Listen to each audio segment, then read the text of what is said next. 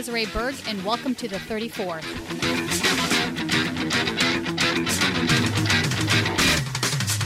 Hi, I'm Tina Desiree Berg, and I am in studio with Sean Beckner Carmichael, and we have a very special guest with us today. It is General Jeff, who is known as the mayor of Skid Row. Welcome, General Jeff. Hey, thank you for having me. Glad to be here. Thank you for coming on. I think um, you do really important work in Skid Row, and I want to, uh, with Sean, illuminate that work that you're doing. A lot of folks have some misunderstandings about downtown Los Angeles. They have misunderstandings about the history of Skid Row. Um, so, but first, let's talk a little bit about you, um, your activism. So you're known as the mayor of Skid Row. Tell us some of the stories that brought you to that uh, place of activism and, and stories that helped shape your viewpoint and the work that you do now.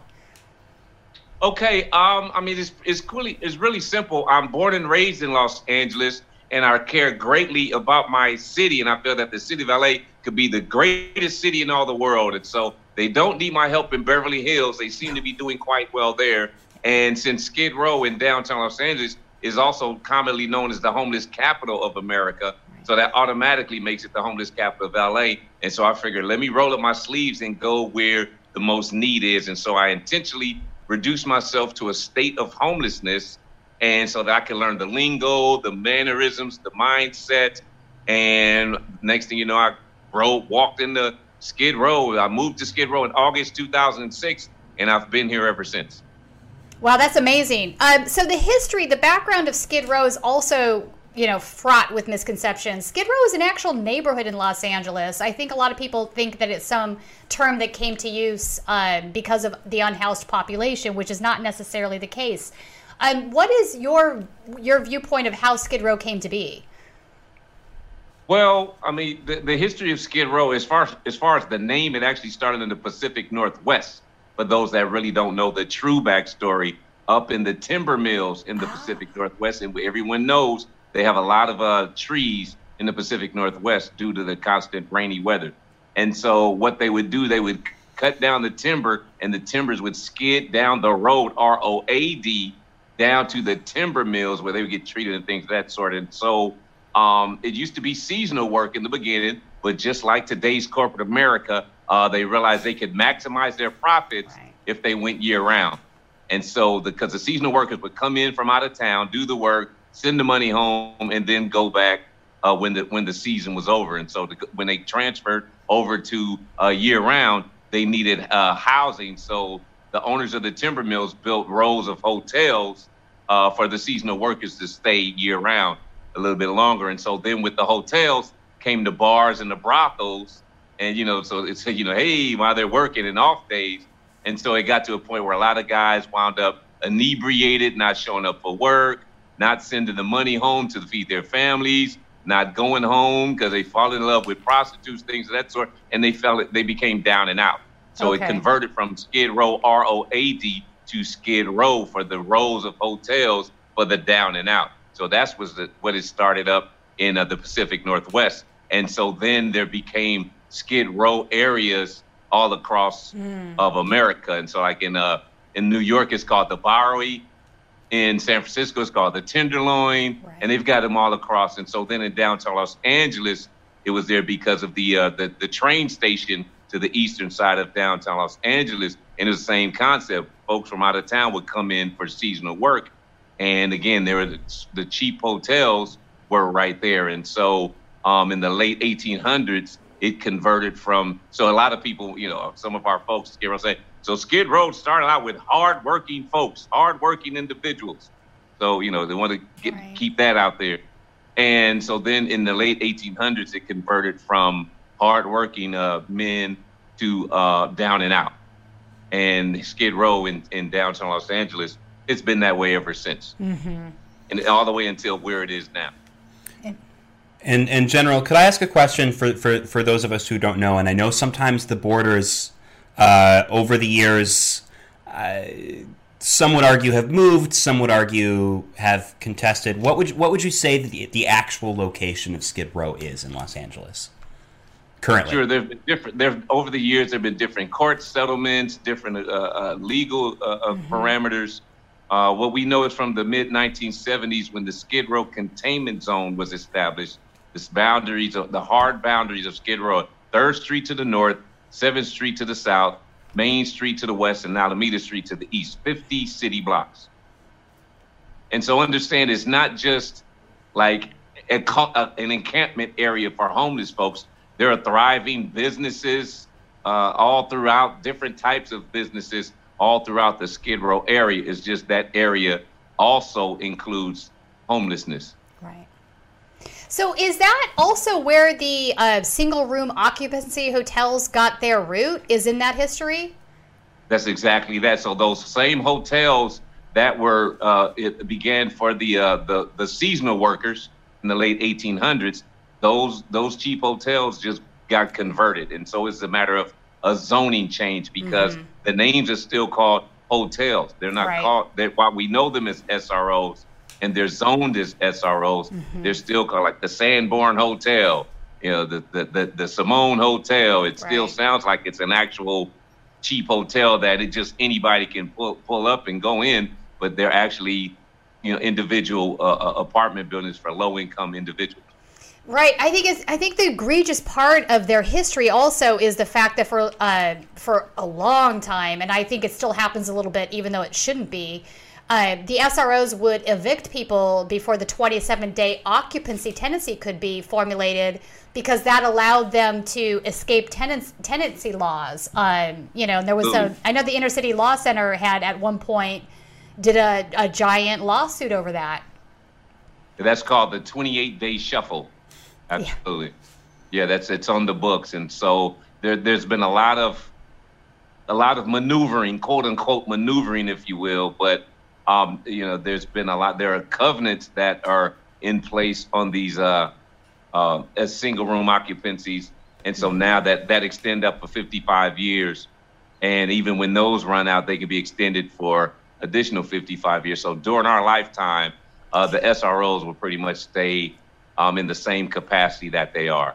And even if any type of uh, rich uh, uh, developers want to come in and maybe bulldoze those and, and, and build some luxury lofts um, due to the Atlas Act, they have to uh, retain those, replace those units at a one to one ratio. Mm-hmm. So, in mm-hmm. essence, if they bought a building, a SRO, and tore it down to build a luxury uh, condo, uh, in essence, they would have to be building two buildings because not only would they build their luxury loft, uh, they would also have to replace those SROs. Right. So it's not cost effective to uh, you no. know invest in two buildings like that, and so um, that the, the covenants actually preserve the SRO housing units. Right. And you know, the really the egregious part too is that a lot of the folks that own these hotels, like I know uh, one particular hotel that the inner city set, uh, inner city law center went after, the owner lived in Hillsborough, which is a very wealthy suburb of San Francisco. And if you go inside, I uh, went inside one of these rooms and I was appalled by what I saw. You know, you had a room that was uh, just infested with both rodents and uh, bugs of all sorts, cockroaches, other bed, uh, bed bugs, etc. The ceiling was missing. Uh, you had leaky plumbing that was just dripping down into the room from the unit above.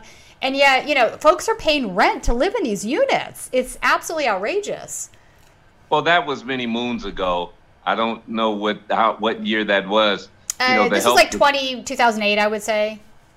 Yeah, that was the health department does an annual inspections. Okay. Uh, there are federal rele- federal regulations through the Department of Housing and Urban Development, uh, you know, that require annual uh, regulations to get, you know, it's subs- government subsidized funding. So okay, no good. matter what, so it's low income housing. So whatever your income is, you pay one third of your income and then the, the other two thirds is government subsidized. And okay. so, uh, uh, uh, part of the uh, uh, stipulations of a government subsidy is that the owners and operators uh, are subjected to annual inspections from the health department. Yeah, so that's great. While some there are older buildings that are still um, in the in a in a bit of a state of a disrepair, the newer uh, buildings are immaculate. If you took them and put, maybe put them in Beverly Hills, you wouldn't even know that it was an SRO low income building. I'm really so happy to hear that. That's great. They may news. not have the, the swimming pool and the sauna and, and some of those amenities, but right. you know they really look really nice inside. Full size kitchen, full size uh, uh, refrigerator, Um, you know, they've got some good amenities enough to, to if you say it's homeless, it's it's, it's decent, it's respectable Okay, now. So we've come a long way. We so have there's come a long way. That's, I'm happy to hear that. So, what was the impetus for having that happen? Was it the government funding coming in? I'm sorry, repeat. Um, what was the impetus for that change happening? Happening was it the government funding coming in? I would have. I would say it was us activists Okay. uh, speaking speaking out and complaining Yeah. um, about the deplorable slumlord conditions to the point where uh, you know we, we the people, um, the folks outside of uh, the concern outside of Skid Row, the concerned citizens of America heard and said, "Oh, this is a disgrace. Uh, you know, something needs to be done." And so, um, you know, the change happened. Excellent. So it's we the people that that fought for change, and it's happened. And so Generally, that's the Um, case. Activists are always the uh, folks that end up making it happen and um, pushing through electoral politics, right? Absolutely, absolutely, and it goes on to this day, and Yeah. it, it can be seen seen widely spread all across America to this day. So, absolutely, props to us fellow us activists out there. Yay! Um, General, you did mention that uh, I think when people think of Skid Row, they think of a very specific part of Skid Row, primarily where the unhoused uh, congregate. Um, you mentioned that there were, you know, thriving businesses. You mentioned that there were um, nice rooms without um, without giving without giving a, a free ad for sort of a gentrifying force. Um, are there any any any places where you really think that if someone perhaps isn't familiar with the downtown Los Angeles area, familiar with the Skid Row area, is there a place where you think that people should congregate, like a nice coffee shop or anything like that? Again, without giving an ad to a gentrifying force. Are you saying people outside of Skid Row where they should congregate? Are you saying where people in Skid Row should congregate? I, I couldn't. I really guess both. To be honest with you, I get I, honestly, I, I was asking one question, but you heard a better question. Um, well, the, the unfortunate thing and something that I personally have been fighting for as an activist is there is no welcome center in Skid Row. So, you know, one thing about, you know, Los Angeles being the number two media market in all of America, um, there's a lot of news stories constantly flying out all over the world about homelessness, uh, the homeless conditions in Los Angeles. And so some smaller cities uh, uh, uh, portray it. You know, they they see that Los Angeles seems to be doing better than them, and so next, you know, they encourage their homeless folks to go west, young man, go west, Yeah. as the old saying would be. And so allow those folks migrate to Los Angeles, Mhm. and so they don't they don't know the land, they don't know you know the layout, they don't know where the services are. You know, even if they can find a mission, they don't know what time they feed, what time they you know, cut hair or what time you can speak to a counselor or a case manager. There's a lot they don't know. And so I myself have encouraged, uh, there are four major missions in uh, Skid Row, uh, uh, and it, has- been here as long as 1891. They've been in business over 100, a couple of them over 100 years in, here in Skid Row. And uh, we've asked them to put up bulletin boards outside so people can see what services they provide, the times, you know, because unfortunately, like when the saying goes, Las Vegas is the city that never sleeps. Well, Skid Row is the community that never sleeps, and people need to know, you know, when when when services are actually being provided. But but most of them are Monday through Friday, nine to 5 And what we're fighting for is a 24-hour uh, service provider uh, area. And so in Skid Row, there is no coffee shop, if you will. People congregate on the sidewalk when we sometimes we hold our community meetings right on street corners, um, just because we don't own any buildings. So um, we do have a couple of uh, business owners that are supportive of emp- and empowering uh, the residents, and they'll allow us to have meetings on their property. Uh, there's only a few, but uh, uh, and especially for myself because you know where, where I'm established. But um, as for folks outside of the, of the community, um, there are many, many uh, you know locations throughout downtown Los Angeles um, where they can meet, and and um, there's an organization called the CCA, the Central City Association. Uh, acronym is CCA, and they're pretty much the uh, head of the downtown business sector, and that's who you know I would encourage outsiders to contact for all of that uh, downtown uh, information that you you're asking about. I've I've per- personally witnessed um, some some some community outreach from some of the business owners there, and and and it, it, it is refreshing to see. Yeah. Um, so I, I think let's let's get a little bit into the meat and potatoes. Um, so you were heavily involved in uh, the, the attempt for a formation of the Skid Row Neighborhood Council Yeah. uh, back in 2017. Um, Could you talk a little bit about uh, what the goal was there? Absolutely. So understand, I'm the chair of the Skid Row Neighborhood Council Formation Committee, and I want to start off by saying that effort is still continuing. Oh, good. Um, um, so the thing was, we had an election in 2017 to form, and so Right. currently Skid Row is a part of uh, the larger downtown Los Right. Angeles Neighborhood Council. And because downtown Los Angeles got this revitalization boom going, that uh, you know so many bars and hotels and restaurants and all these new businesses coming in, that Skid Row is pretty much put on the back burner. And because of our homeless issues and, and other concerns within our community, we felt like we shouldn't be playing second, second fiddle to anybody, especially at that time, because we can see how homelessness is starting to bubble uh, like a, a volcano, lava in a volcano. And, you know, we don't want it to explode without the resources and the, the focused solutions. And so we start, we've got to create this Skid Row Neighborhood Council. And so um, actually, the effort started years prior to that, but it led up to our big election in uh, on uh, April 6th of, of 2017. And so they said we came 60 votes short, six zero. And so things have stayed the way they are, and that's why homelessness is out of control. And so the thing about a Skid Row Neighborhood Council, it would allow for, for definitely more uh, focus, focused meetings about Skid Row. Let's say if there's a monthly meeting for the board of directors of the Skid Row Neighborhood Council, Right. uh, those are 12 meetings. And then if you have multiple uh, five to 10 uh, committees that focus on whether it's trash, you know, parks, you know, different uh, uh, committees, um, you could possibly have anywhere from as, as low as as few as 50 to as many as 100 meetings every, you know, a per year just about Skid Row and homelessness. And that would actually expedite the conversations. There would be a specific location where outsiders could, you know, tap into. You know, if people say, "Hey, I want to help homeless folks. Where do I go?"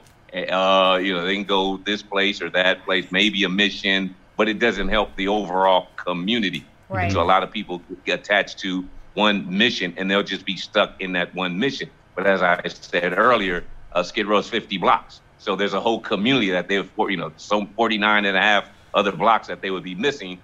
And so with a Skid Row Neighborhood Council, they can come to one entity, connect with one entity, and connect to the entire community. And so on the uh, Skid Row Neighborhood Council uh, board seats, when we do get the Skid Row Neighborhood Council, we're very confident that it'll happen. Um, there will be seats for residents. There will be seats for business owners.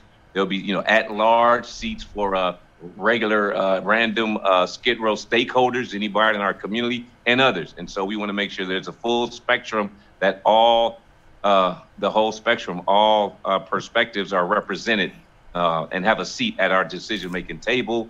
And not only would the Skid Row Neighborhood Council be able to create, create uh, homeless solutions for ourselves, but also uh, solutions that would spread not only you know nationwide, but also possibly uh, create uh, initiatives on, um, um, where that would go worldwide. So um, right now, uh, while we lost that election, um, because there were um, let's just say we we feel that uh, we were treated unfairly. You were. Um, there's some illegal illegal things that happened, and so we There was. uh, filed a, we filed a lawsuit against the city of Los Angeles, who administered that election, and uh, uh, we went to trial in February of 2020. Right. Uh, we, we, we lost the trial. It was technicalities, not based on the merits of the case. And so we filed an appeal, and that's where we are now. Where we filed an appeal.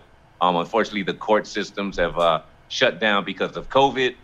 But uh, we're, we're, we're, our, our opening brief for our appeal is due coming up, and uh, we're very, very confident that we will be successful in our appeal. Got it. So, um, so you're appealing the decision on February 5th, despite the fact that the city uh, threw out quite a few online votes, and despite the fact that the election came down to, I think you said 60 votes, uh, a judge dem- denied invalidating uh, the results of the election, despite the city acknowledging yeah. that online votes are being destroyed. Um, this is a pretty easy question to answer, but do you feel as though that was a fair and just election?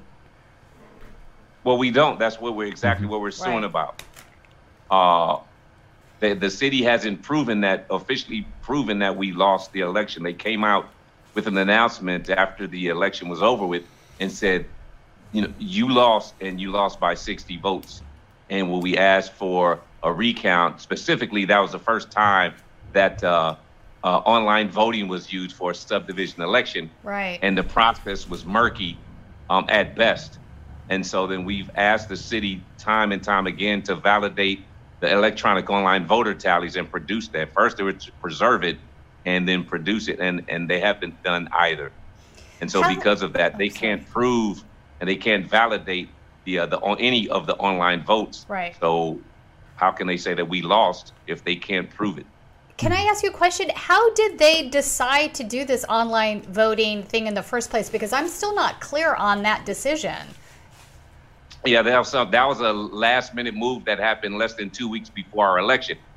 And seeing that, you know, Skid Row is a lot of homeless folks that don't have smartphones, don't have laptops or desktops. So the online the online voting component was uh, definitely not in our favor. And so, you know, the, the thing is about the subdivision ordinance, it says that there will be one physical polling place within the proposed boundaries. Yeah. And so within the boundaries that I mentioned, there was going to be one voting location in Skid Row. And so the thing about the, the outside uh, the uh, downtown business sector, apparently they didn't want, they were in fear of coming into Skid Row to vote.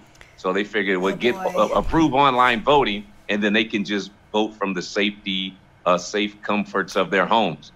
And so they put they they lobbied City Hall uh, very, very hard. And yeah. then City Council member Jose Huizar, who has now been arrested by the feds, and right. it's a whole he's very got corrupt. a whole nother thing. And so you know what that is. And so again, less than two weeks before our election, he uh, led the charge in City Hall to approve online voting, um, even though it was a temporary ban across the city uh, because they had uh, implemented online voting the year before in 2016 and it was a fiasco. Yeah. And so, you know, that was one that's one of our issues that they allowed online voting just for our one election, subdivision election, while they still continued that the the, the ban citywide. And so there's there's so there's not just one issue yeah. of online, but there's there's countless issues that we've put before to the point where it's probably overwhelming for any judge to, to a jury to really swim through to understand what it is. And so, you know, they're like, only just, you know, lift up our, our counselors telling us, our legal counsel say, just only lift up, you know, the smoking guns, the important points. It's all smoking guns. It's all, yeah. it's all important. I don't, there, there, you can't put one more so than the other. It's, it's, it's, it's, it's crazy. It's like Keystone Cops uh, administered this election, but unfortunately, it's, it's so convoluted that they mm-hmm. just explain it away because they're the big, powerful city of Los Angeles, and we're just supposed to blindly accept their uh, their uh, decisions that they made, even though they can't prove that the votes that they claim happened. Right, because there's no paper trail. I'm a big believer in everything should have a paper trail. I think that was a really crazy decision that was made, uh, and that was made by City Hall. It sounds like ultimately. Um, Absolutely. Yeah. So, all right. just quickly, um, while in the state of California, all regular elections and even uh, in the state of California overseen by the uh, California State, uh, the Secretary, Secretary of State. State. Yeah. Mm-hmm. And online voting is not allowed. No, it's not no, allowed because it's very problematic. So, right, and so, but but neighborhood councils are not uh, are under the uh, oversight of the Secretary of State. Right. They're actually uh, governed by local politics, where which means the city of Los Angeles oversees itself. Mm-hmm. And there's there's where the there's where the system is rigged. There it is, right there. Yeah, and you know what? Here's the thing, General. Even if it wasn't rigged, we we have no way of knowing. They should be, in the very least, concerned of of how bad those optics are. It's a PR nightmare. Absolutely, absolutely. And then then there's an, uh, additional layers of optics of little old Skid Row, the homeless yeah. homeless capital of America, has got to fight to take city of Los Angeles to court to sue just to get our Skid Row neighborhood council to help you know, end homelessness, which is out of control. Only, and we only want to do that because we don't want to live on the sidewalks. Right. See, there's a lot of mis- Right. messaging. A lot of people say, "Oh, they just want to live on the sidewalks." No, we don't. That's why we're creating the Skid Row Neighborhood Council. Why? Because now we want to get to the deep layers, like uh, you mentioned moments ago, the meat and potatoes. You know, there's poverty pimping, what I call poverty pimps in Alive and Well in Skid Row, and that ties into the homeless industrial complex. Was a, a, a phrase that I coined a few years ago because as long as homelessness continues to exist, the CEOs and executive directors of these large missions and social Yeah. service providers and nonprofits, they get six-figure salaries as high as two and Wow. three hundred thousand dollars a year in Skid Row. That's And so, as long as homelessness is on the sidewalks, it's job security for them, and they continue to get paid. yeah. So so you that- you, so- you, you so- touched on so something that's that I think we both really really admire you for talking about, which is this industrial complex. Um, that I mean, if you spend any time um, in really any uh, area where there are a lot of unhoused, you you you can witness it for yourself. You know, you'll see organizations that will sort of fulfill one very small need, um, and then leave. Um, how do we actually help end houselessness? How do we actually really get at the root of these issues? How do we really solve the problem? You know, there and there's a multi-layered. Thank you for that. That's such an important question, and it's a multi-layered answer uh, because it, it all comes down to eat on a case-by-case basis, where each individual has to ask themselves that question. But uh, connected to that question is how much time do they have to to to commit to that answer to that situation, and so it's what I call the threes. Some people is only what I call it three seconds, three minutes, three weeks, three months, three years. Pick your three. Which three are, category of a three are you in? Some people, if they only got a couple of minutes or, you know, Right. just, you know, come down and pass out a bottle of water, you know, a blanket or something. And they, you know, wipe their hands. Like, well, I did all I could. I've got to go back to my own life. I'm struggling there. Understandable. Thank you. We really appreciate it. There are others that may can stay a little bit longer. Hey, I got a little bit more time. You know, what can I do to help? You know, I asked them, well, what can you do? You know, if you can't cook, don't get into anybody's kitchen and say, you know, cook this food. No, no, no, no, no. If you don't know how to cook, we don't need you in the kitchen. But if you know how to sew, if you know how to, you know, to change oil, uh, uh, you know, oil change on a car, teach someone how to do what you're good at. And then, you know, that, and then the long term, um, you know, it gets into the political parts of it. If people have the political wherewithal, and it, you know, so but the short term is sending an email to a, a local, state, or federal uh, politician. There are three level layers of government: local, state, and federal. Um, you know, by sending an email, making phone calls, letting them aware of it. The unfortunate part is, you know, the parameters for homelessness um, go all the way come out of Washington D.C., the federal government. So, uh, again, as I mentioned earlier, the Department of Housing and Urban Development they set Right. the parameters and also the stipulations. So, a lot of the nonprofits where the poverty pimping is actually technically legally allowed because it's within federal regulations. And so they can, you know, get a million dollars and 85% of that can go towards quote unquote administrative costs. Right.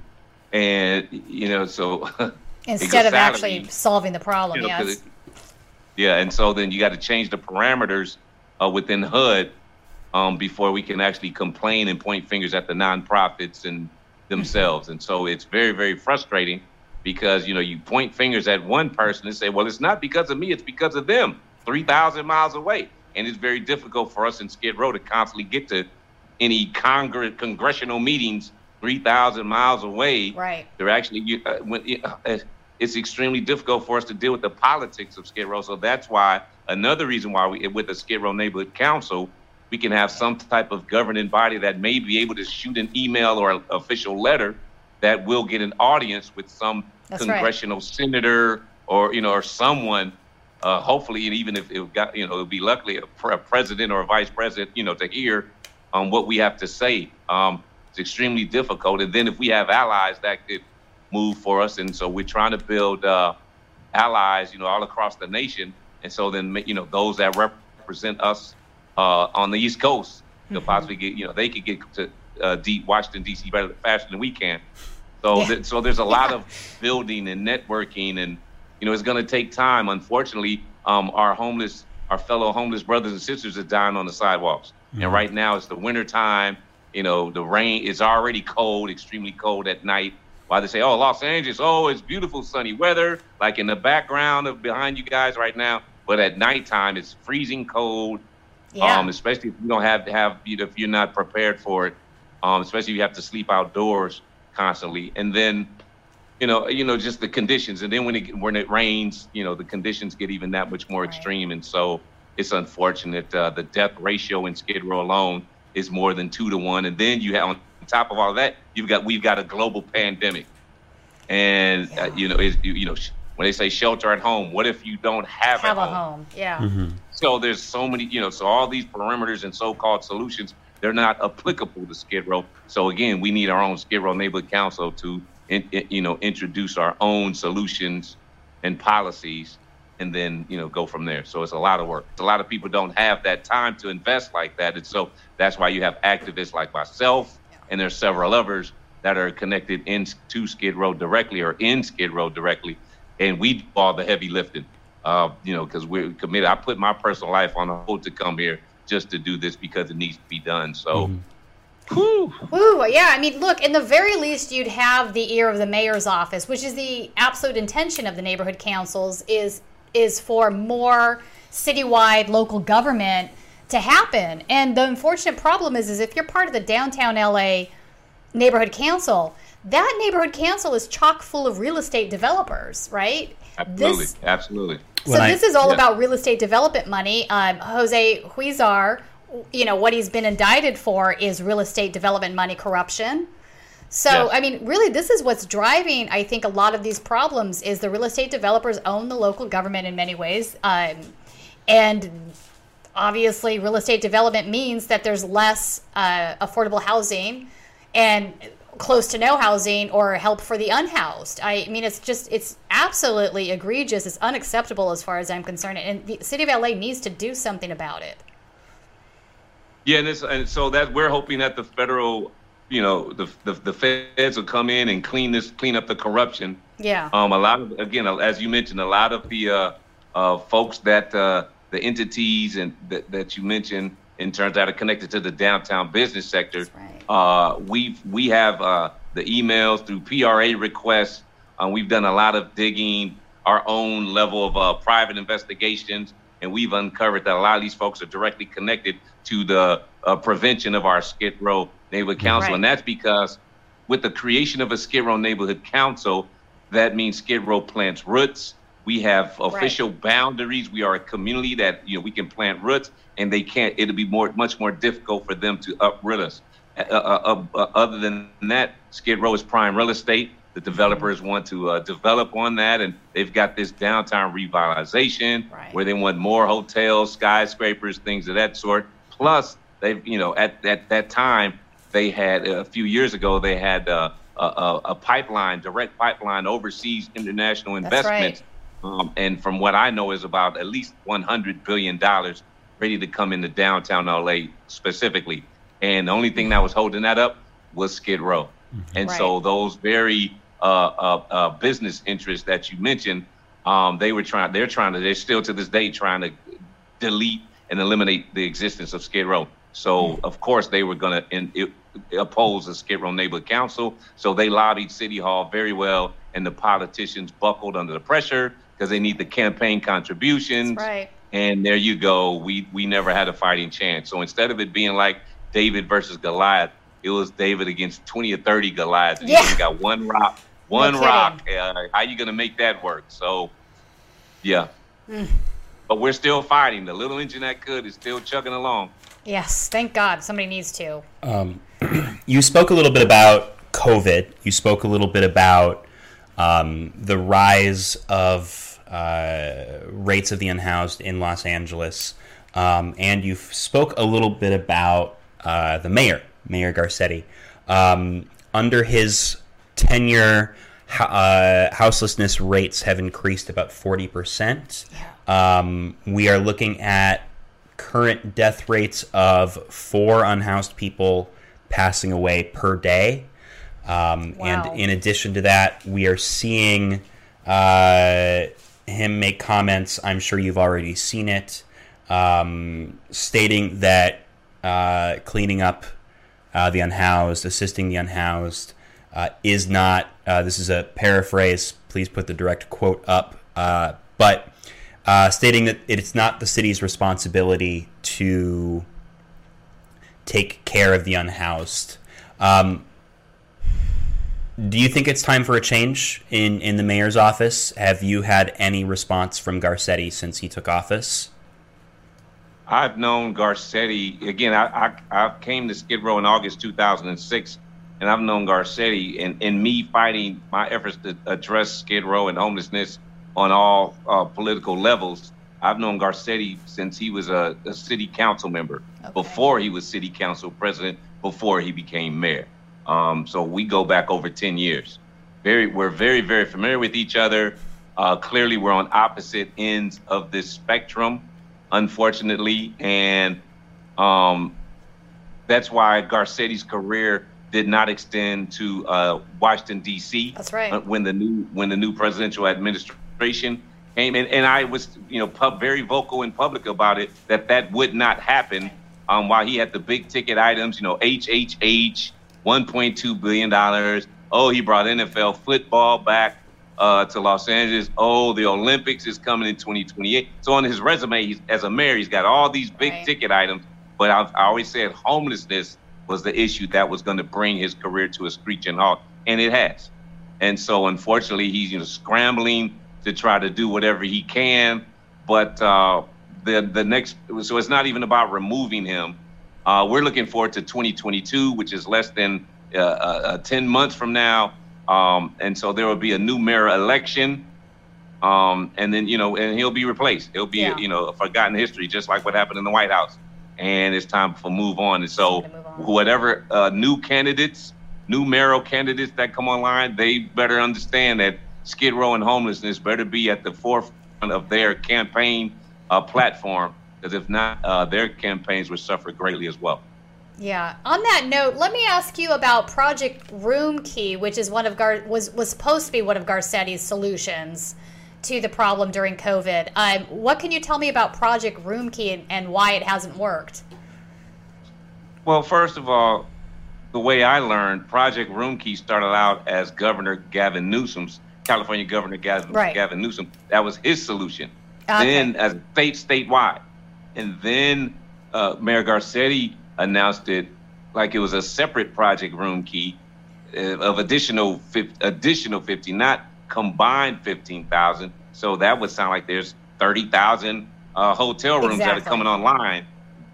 15,000 in Los in the city of Los Angeles, along with 15,000 statewide in California, which was not the case. And so there was misrepresentation there, right. um, which is disingenuous. Uh, the funding ran out.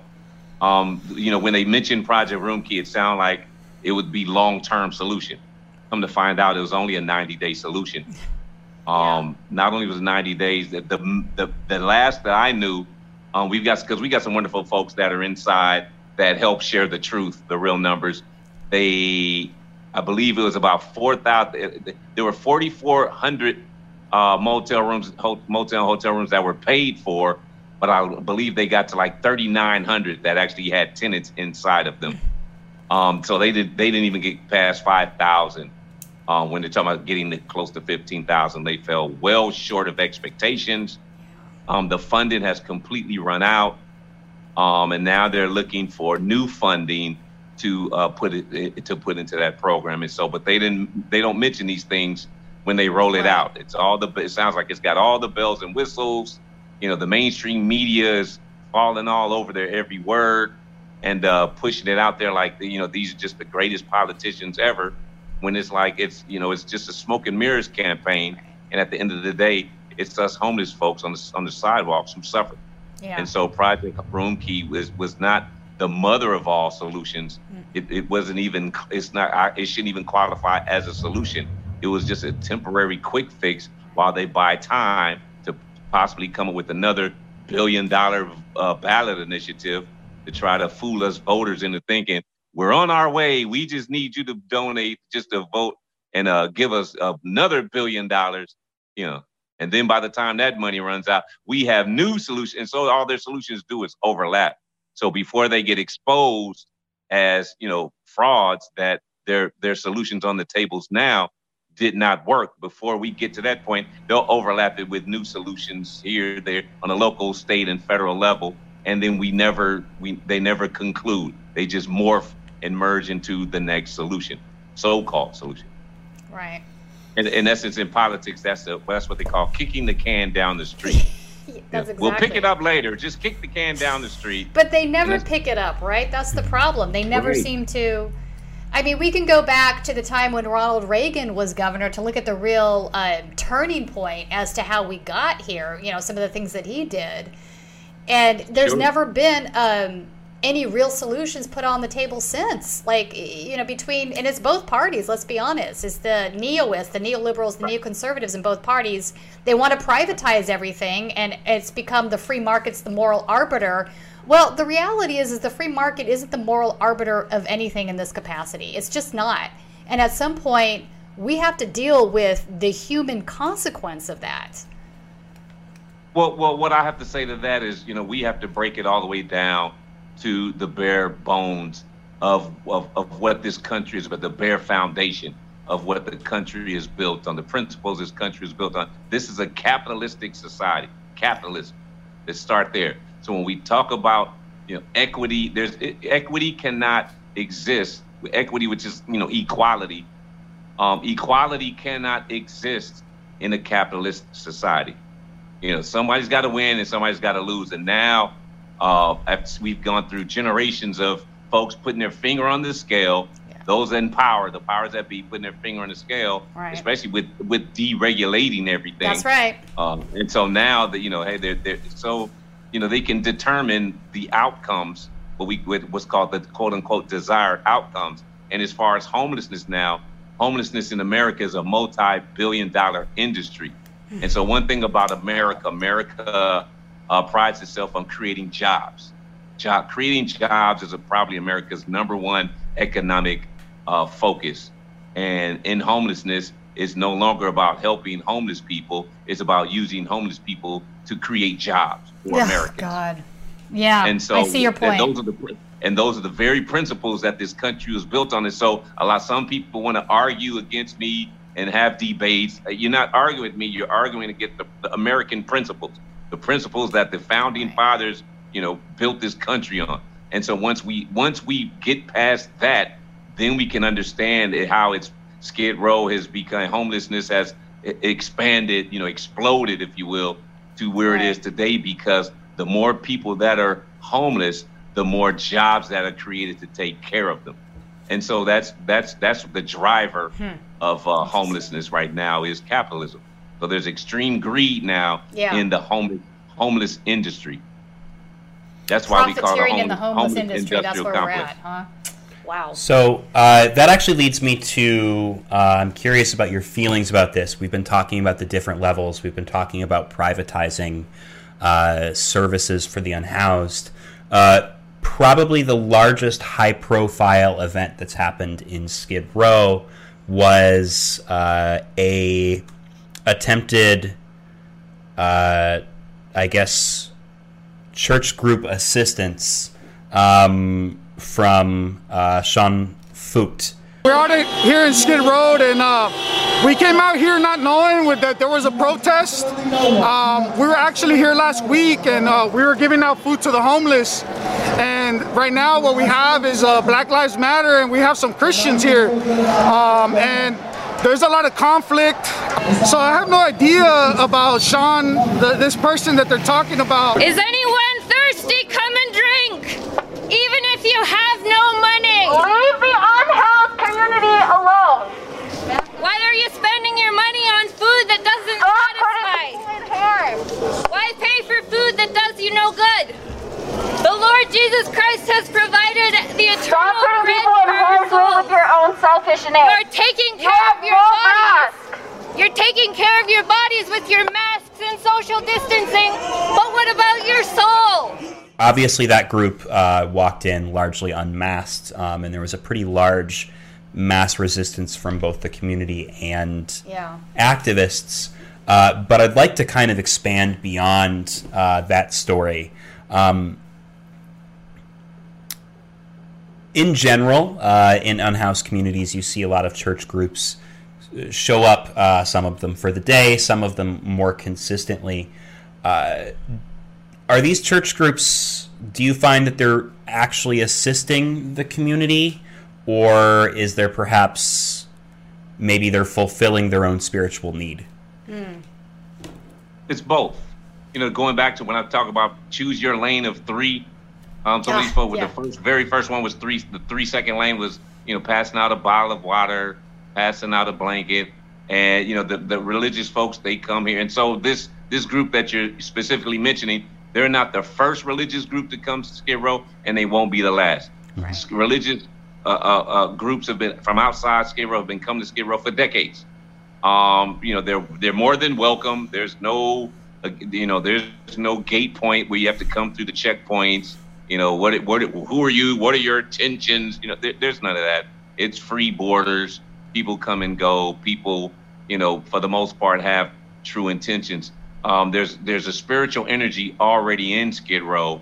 Um, it's not like Skid Row is this you know, this lawless land or this non-religious, non-spiritual area where we need um, outsiders to come in and give that, provide that for us. It's already here. Um, Pastor Q, John Marie, Pastor Q, um, is our our lead Skid Row, uh, grassroots Skid Row pastor, um, and his organization is a Church Without Walls because he does his ministry in Skid Row right on the street corner. He doesn't do it inside the building. He does it outdoors. The Church Without Walls is called the Row, and Pastor Q um, reached out to these folks uh, when they were coming because we did uh, outreach and found out, hey, they're not wearing masks. This is Skid Row. We've got a whole lot of uh, um, concern in terms of germs, disease, health conditions, deplorable conditions, and then there's a, a global pandemic. The last thing we need is any potential uh, COVID spreading energies to come into our community. And so he took the initiative, Pastor Q, to connect with those folks.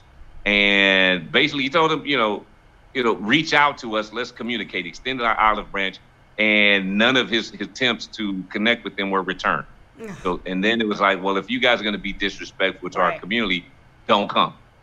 You know, we appreciate it, thanks, but no thanks. And you know, that's when the me- it became a media frenzy because these folks said we're coming anyway. Right. And then it, okay, wait, wait, wait, wait, wait. You can't just show up in anybody's door, go into anybody's house and just say you're gonna do whatever you want to do. You can't just like if I, you know, somebody can't come into your house and just kick your door in, um, go in your fridge, you know, kick their feet up on your table, grab the remote and just turn to it. Hold on, who? Why are you here? You can't come into anybody.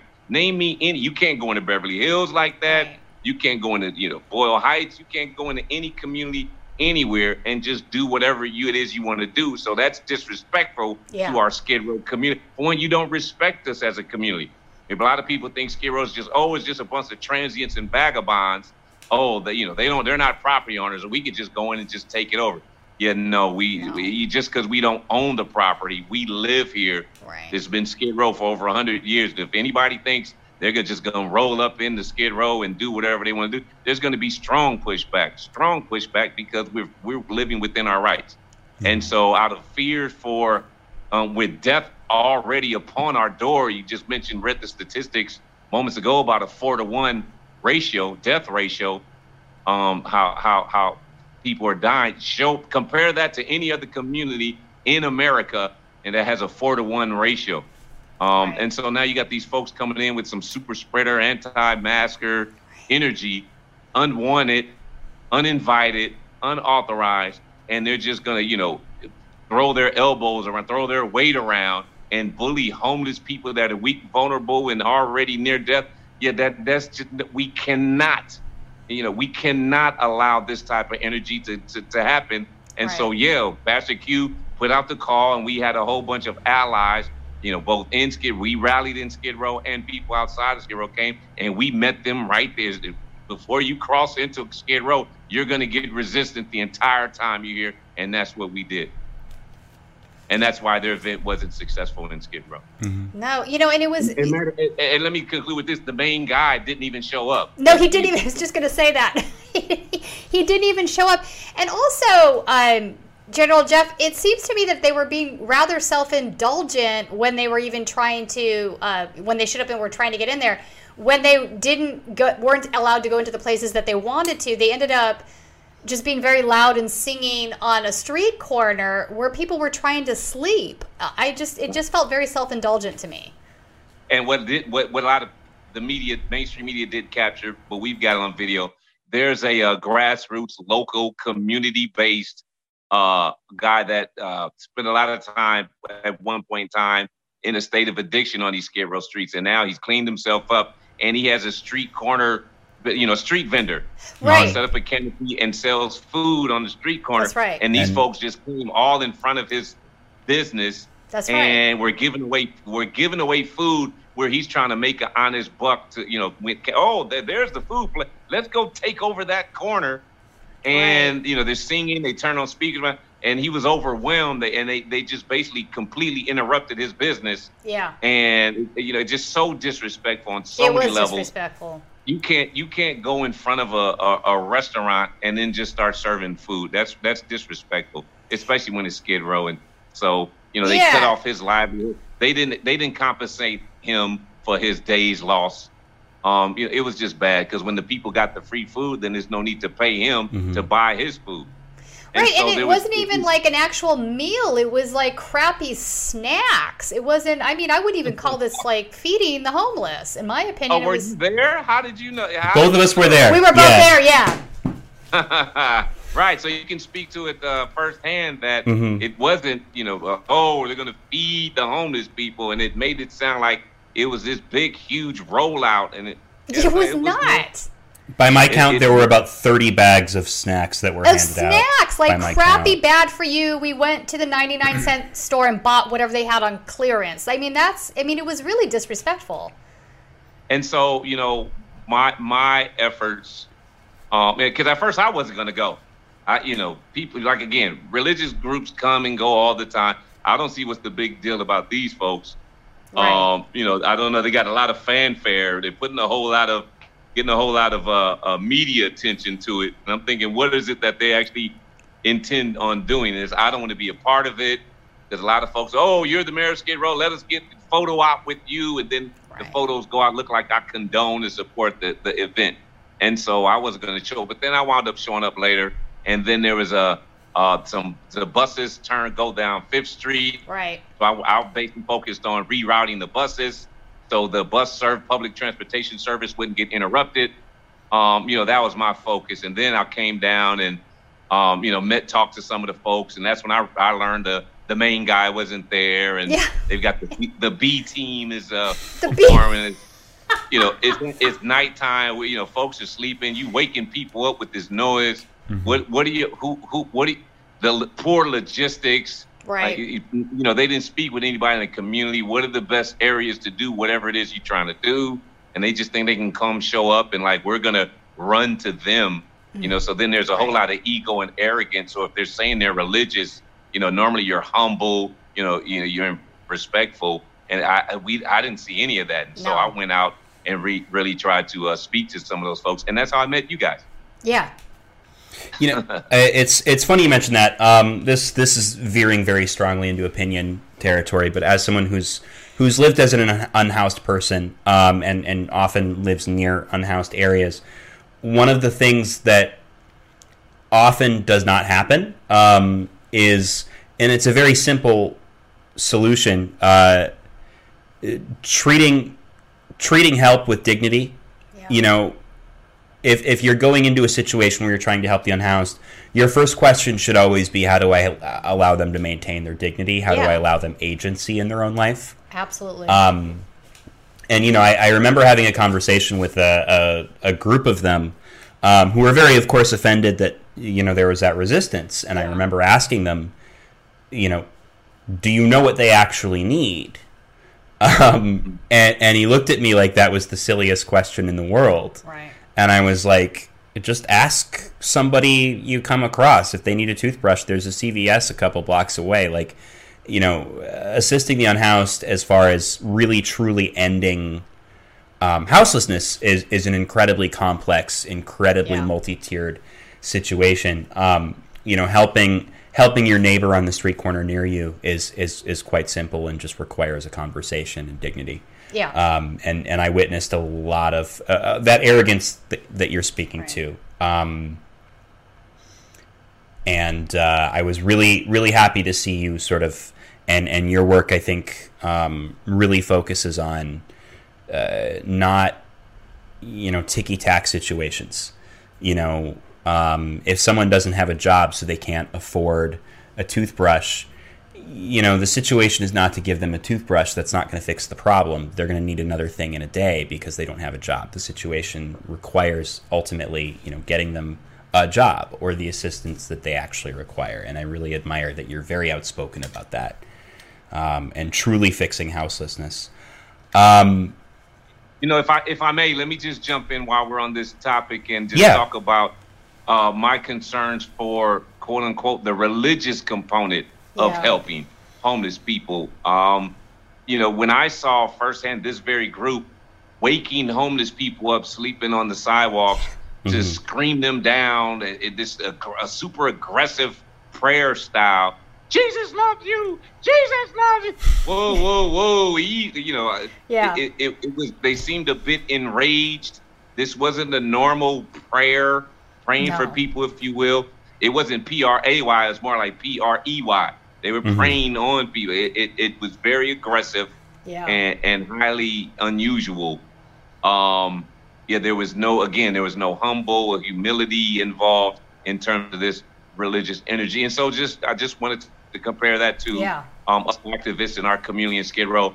Uh, we've already under, undergone that fight for many, many years. Over 10 years for me, I've been here. This is my 15th year here in Skid Row. Um, there are four major missions in Skid Row.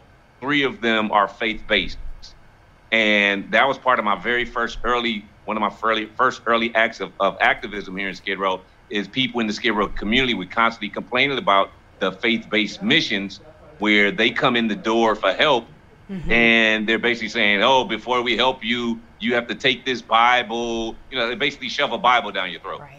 It's like, well, I, I just need a food. I need to rest my head. Like, can we, you know, it's late. Can we talk about it in the morning? And it's like, no, no, no. We, you know, you you've got demons in you, or whatever, the, whatever the energy is.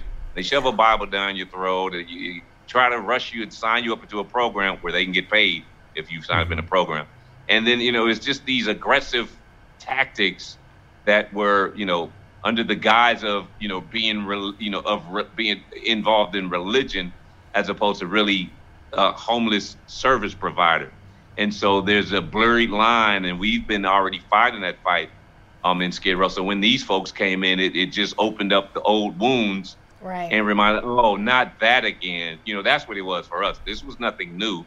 Again, we, you know, religious folks come all the time, and a lot of times, if uh, you know, we'll talk to their leadership, and they understand there was this one group that may come like 100 deep all the time, and you know, pass out everyone have a bottle of water, and with all the walking through all the trash that's going on, because at the time, you know, city of Los Angeles wouldn't have trash cans out there because they didn't want homeless people to make bonfires or or whatever the reason they want the con- homeless conditions to exist.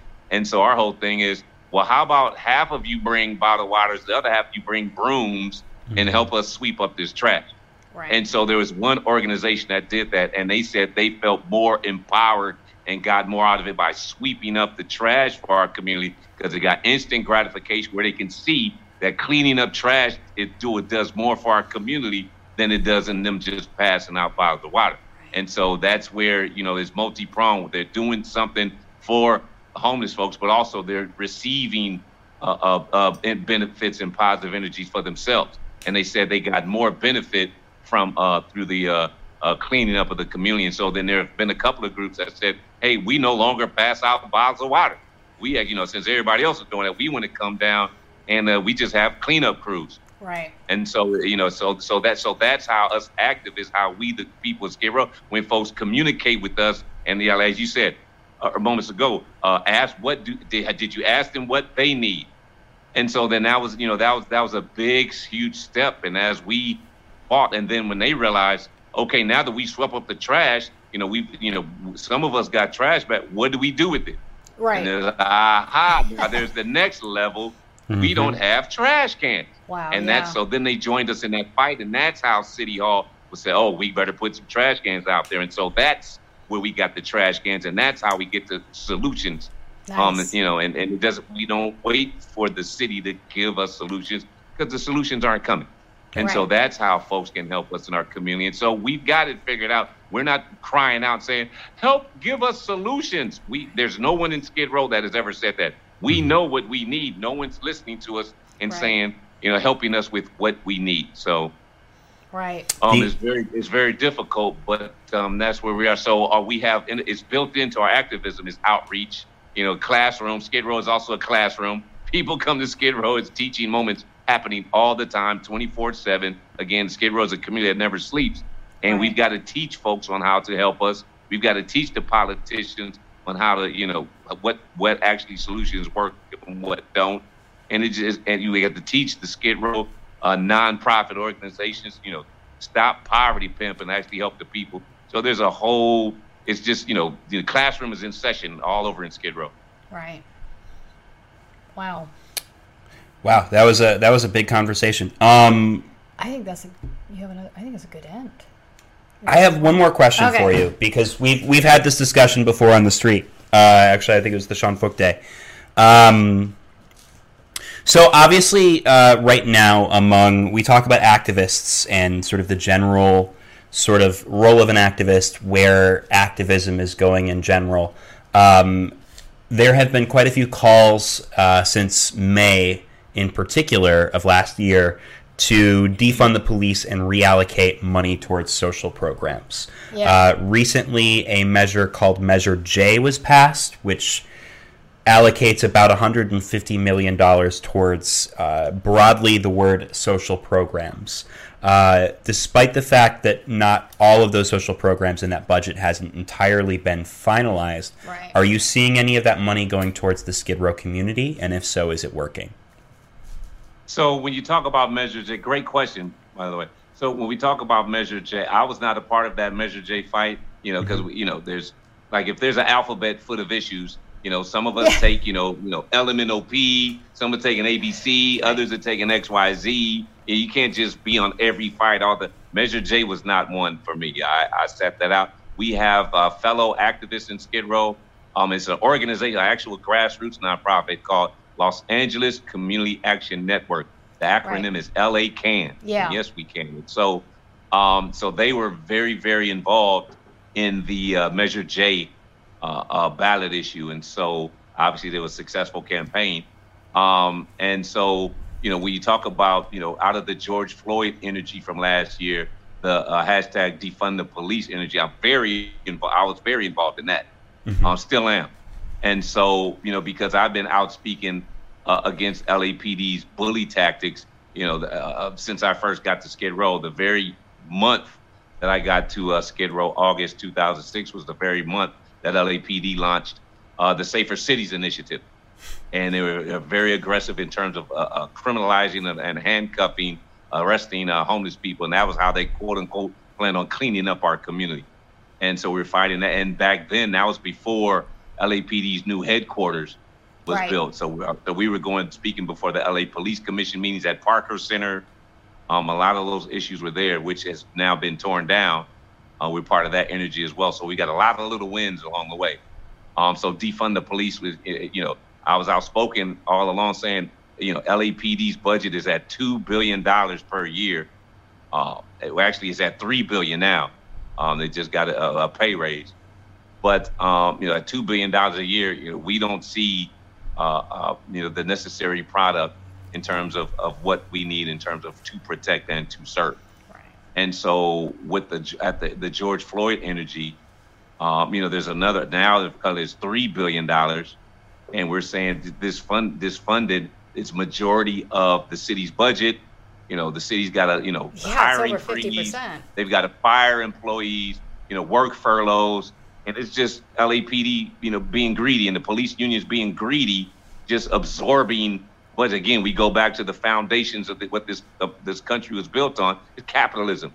And you have, uh, you know, LAP, the Los Angeles Police Department, capitalizing with full of greed, capitalizing on the city of Los Angeles' budget.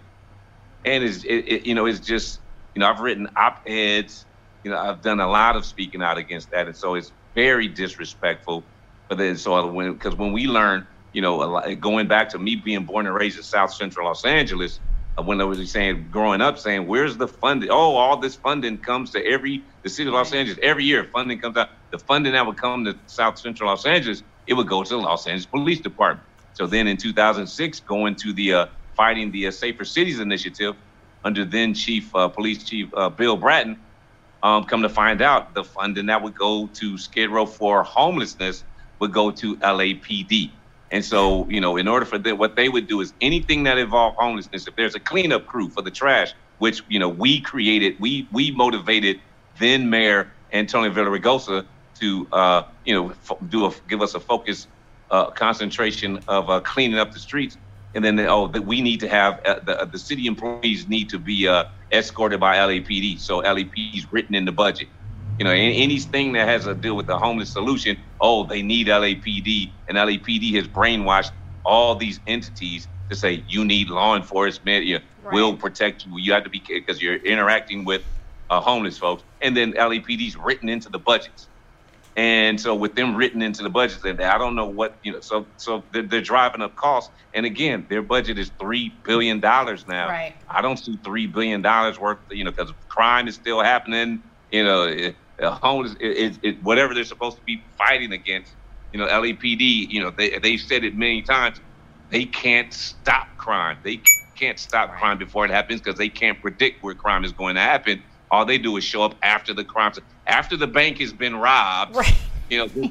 then they show up and take a report. The right. detectives do forensics, and then they, you know, what, you know, then they chase down and try to track that. But they can't stop crime from happening. And so there's this false misnomer through, you know, we the people um, uh, of America. You know, law enforcement agencies across America got people fooled and thinking, you know, oh, this is their first layer of protection. The first responders, if anything, uh, the, the law enforcement can stop crime from happening. That's absolutely not true. So then when you look at that, so when you've got cops running around giving uh, uh, uh, traffic infractions, oh, you ran a red light, and they, okay, leave that to the traffic people. Right. You know, you're you're you know you're focused on something that. So when you start breaking down all the things that uh, law enforcement actually does, then we realize they don't need this overblown, right. this bloated budget That's right. for all these things. So the Department of Transportation can put some guys out there right. to issue uh, uh, parking, Tickets, you know, violations, uh, tra- traffic violations, uh, traffic violations. You know, so then take that money away from LAPD and put it in the appropriate department. And you go, if there's a parade, we don't need LAPD. You know, it's traffic control. And you, you, know, you right. start breaking it down, and you're realizing, hey, why does LAPD get all of that money? It's just like when it comes to uh, there's a death, and the, you know, the notify the next of kin. The coroner's office should notify the next of kin. Why does LAPD right show up knocking on somebody's door with guns, right? Mm-hmm. People are going to be um, nervous. Cops bamming on their door, like, "Oh, is there a problem? What's going?" Oh no, we we come in peace, but you got guns, hands on your guns. This intimidative thing, especially in you know poorer communities, uh, communities brown and, and and black and communities of color. Anytime the cops show up at your door, that means somebody's going to jail.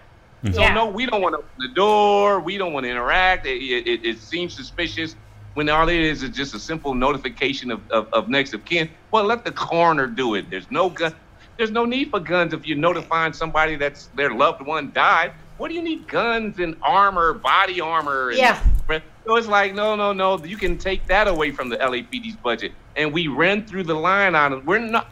There's some that are saying abolish the police, but defund the police and abolish the police are two different actions, right. different energy. We're saying defund the police and in, instead invest in communities, because what we found that if you've got like like we need after school programs. You know, obviously now COVID is going on. But when the kids come out of school, give them something to do. Otherwise, they're going to get into trouble. Yeah, that's a common. Yeah. I mean, that's yeah. common sense and logic, folks. And I so, agree. you know, senior citizens need you know activities, get out of the house, exercise programs there's a, you know so that funding is being sucked up by LAPD budget, and it's not saying oh you know we hate cops and you know they just shouldn't have any budget. They should like work for free. Nobody's saying that at all. Their budget is way overbloated. It's way you know, There's so much need, so much need Right. across the state. And we can to on paper we point to their o- overbloated budget, or we could point to significant needs in our communities to keep that do a better statistically job job of keeping our, our, our communities safer and vibrant. And so it's not police don't make our communities safe, especially not minority communities. I absolutely agree with you and endorse everything you just said a million times over. Um, the LAPD budget is beyond bloated. It's 54% of the city of LA's budget. It doesn't need to be. We are sending cops to do work that they should not be involved in whatsoever. And it's leading to unnecessary violence. It's leading to unnecessary death. There's no two ways about it. So I agree with you on everything you just said. I think it's spot on. Excellent. Thank Yeah. you. All right, uh, General. Unless there's anything else that you wanted to say, um, I was going to ask you. I guess uh, is there a way to reach you? Is there a way to reach a really high quality organization? Yeah, who would you recommend if somebody listens to this podcast and they're very motivated and encouraged by the things you are saying? What's a good way for them to follow your work?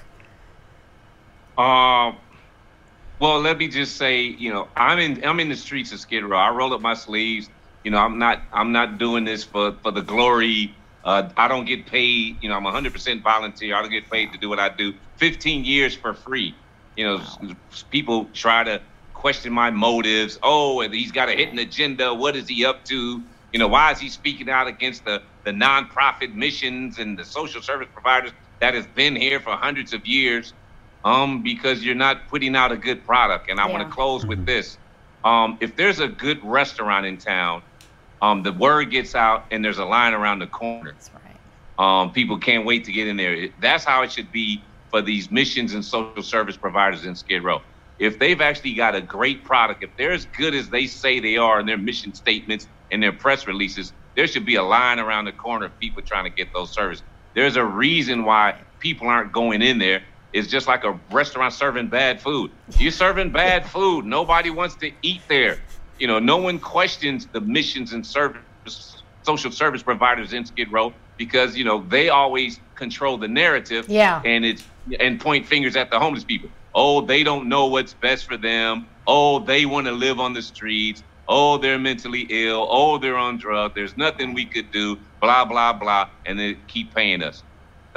By the way, you can donate to us in our effort. Right. Wait, wait, wait, wait, wait. What I'm saying on behalf of we, the people of Skid Row, it's time to turn around and look the other way and look at these missions, these service providers. What kind of product are they serving? What are they offering? We're not talking about the, what's on their websites.